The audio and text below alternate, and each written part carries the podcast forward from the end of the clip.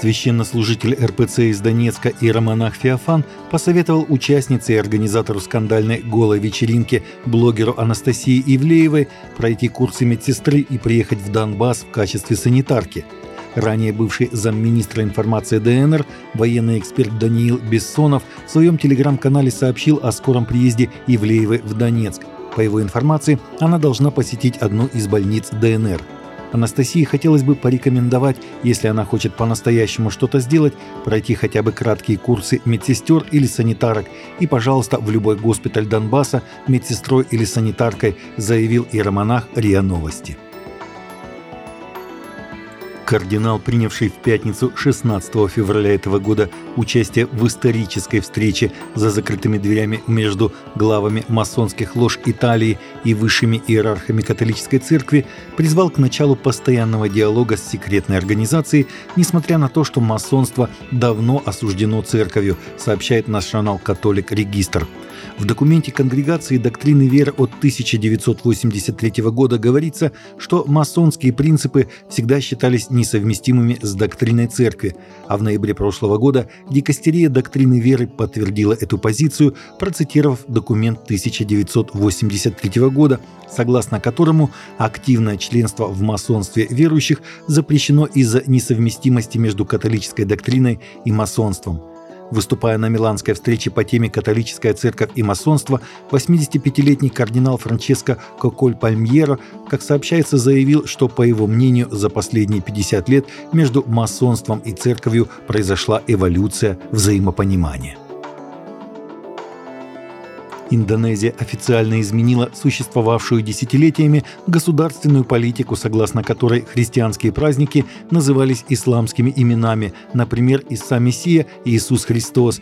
Президент Джоко Видода подписал президентский указ, ознаменовавший это изменение, чтобы учесть интересы христианского населения страны, где проживает самое большое в мире количество мусульман – Заместитель министра Лиги Сайфул Рахмат Дасуки заявил, что изменения произошли после того, как христианские и католические общины попросили обновить название некоторых национальных праздников, сообщает местная СМИ «Вой».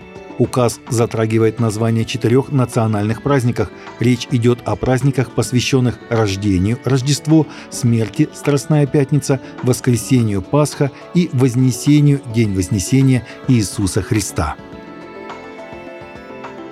Совокупный тираж журналов о вере и религии в России по результатам года вырос фантастические четыре раза. При этом общий тираж всех журналов в стране в 2023 году снизился на 11,1%, сообщает «Седмица».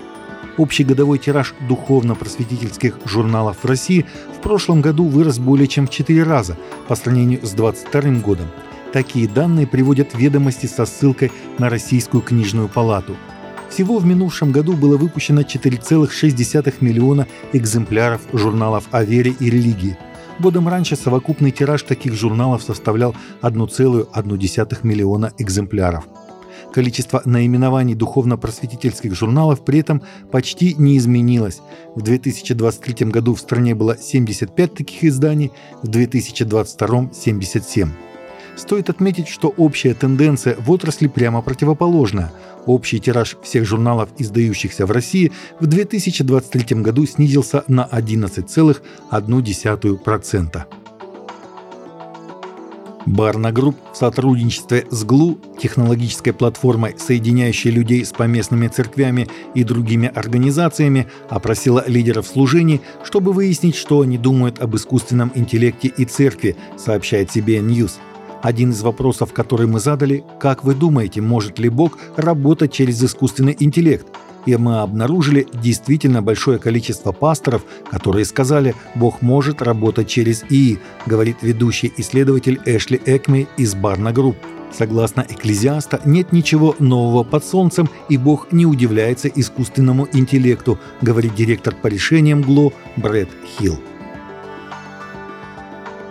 Таковы наши новости на сегодня. Новости взяты из открытых источников. Всегда молитесь о полученной информации и молитесь о страждущих.